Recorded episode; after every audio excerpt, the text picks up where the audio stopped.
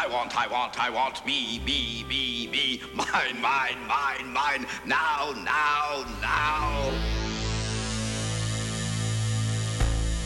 You know, you're responsible for what you hear. You know, you're responsible for what you hear.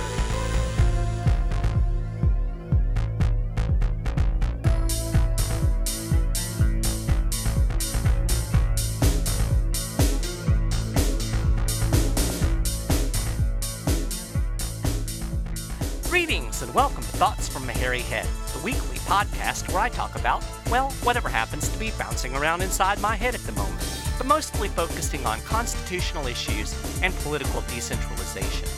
This is episode 98 of Thoughts from the Hairy Head, and I appreciate you tuning in. This week, I'm going to talk about 4th of July fireworks and nullification.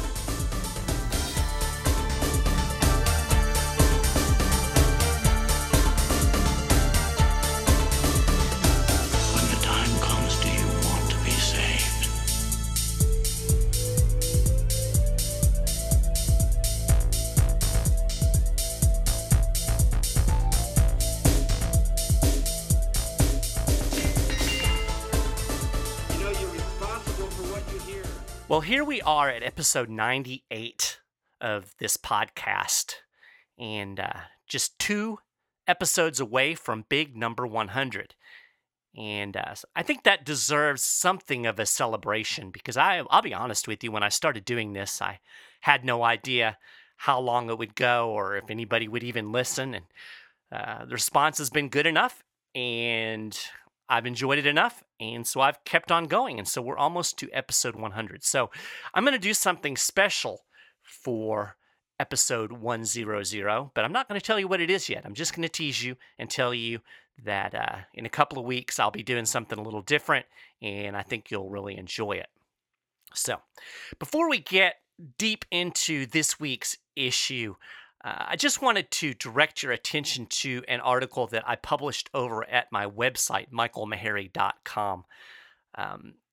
I engage in a lot of debates about the Bill of Rights because there are a lot of misconceptions, the biggest one being that somehow the Bill of Rights is supposed to apply to all of the states. And there is no founding era evidence at all that the founding generation ever intended the Bill of Rights to apply to the state governments.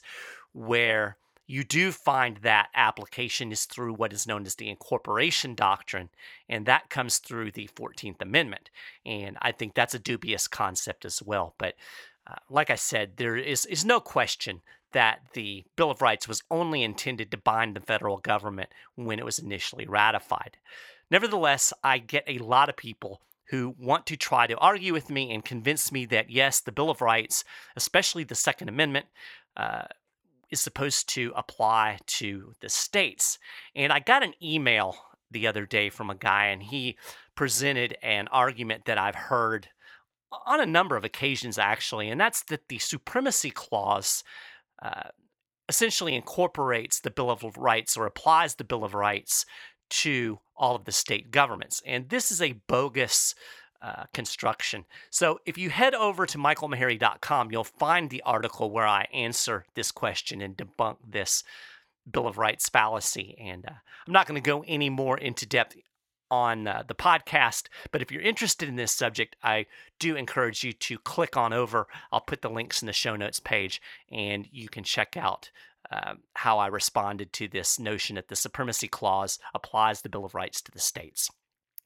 But today I want to talk a little bit about nullification. Now, if you are a regular listener to the podcast, you know that I am the National Communications Director for the 10th Amendment Center. That's my main gig. And our primary work revolves around using state nullification to roll back and limit unconstitutional federal power. And I guess I probably ought to give a real quick, brief overview of what nullification means. Essentially, when we talk about nullification at the 10th Amendment Center, we mean any act or set of acts taken at the state level, and it can also happen at the local level, that serves to make a federal action null, void, or simply unenforceable within the borders of a state. And there are really two definitions for the word nullification, and this was true back in the founding era as well.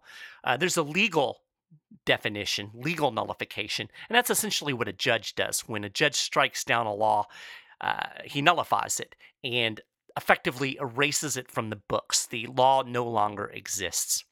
But there's also a more practical nullification, and that's simply to make something unenforceable or to make it inoperable or to make it void.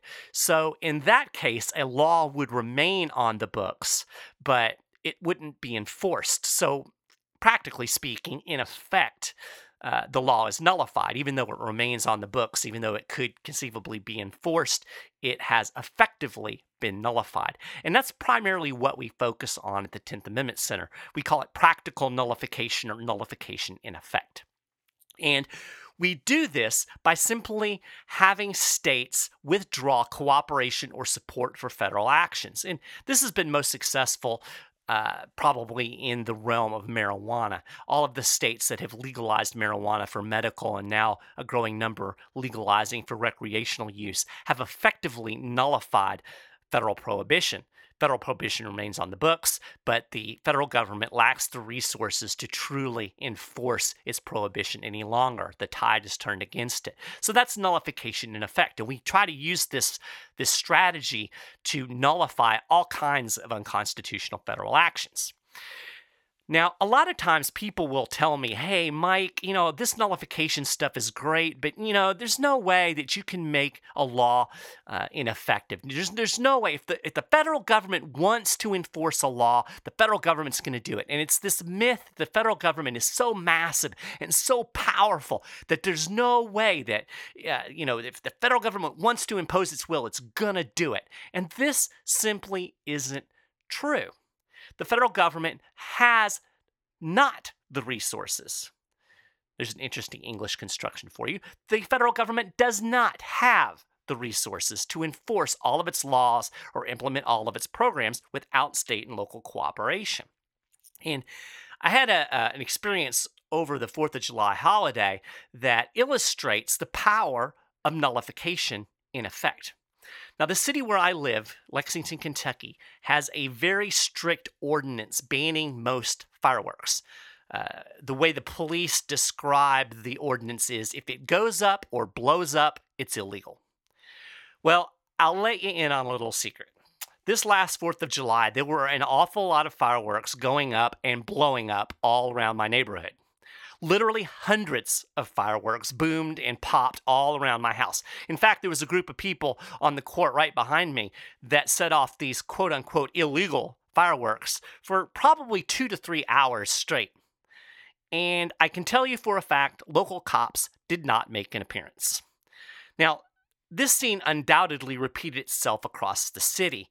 I know this for a fact because I have friends around the city that were posting about how annoyed they were by all of the fireworks and how their dogs were scared and all of that.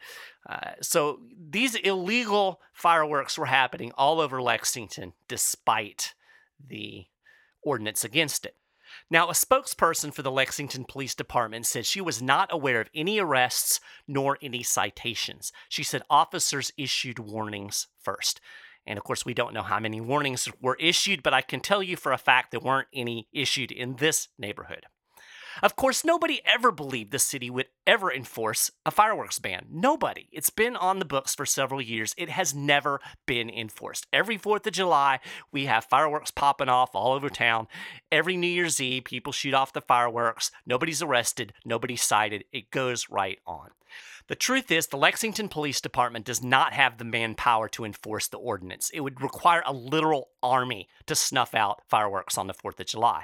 This is a perfect example of nullification in practice. The law remains on the books, but it is effectively null, void, and of no effect. The federal government has the exact same problem when it tries to enforce all of its laws and edicts and regulations, and when it tries to implement all of its big programs. It does not have the resources. It relies on state and local assistance to do everything that it does. When we take this help away, the federal government is sunk.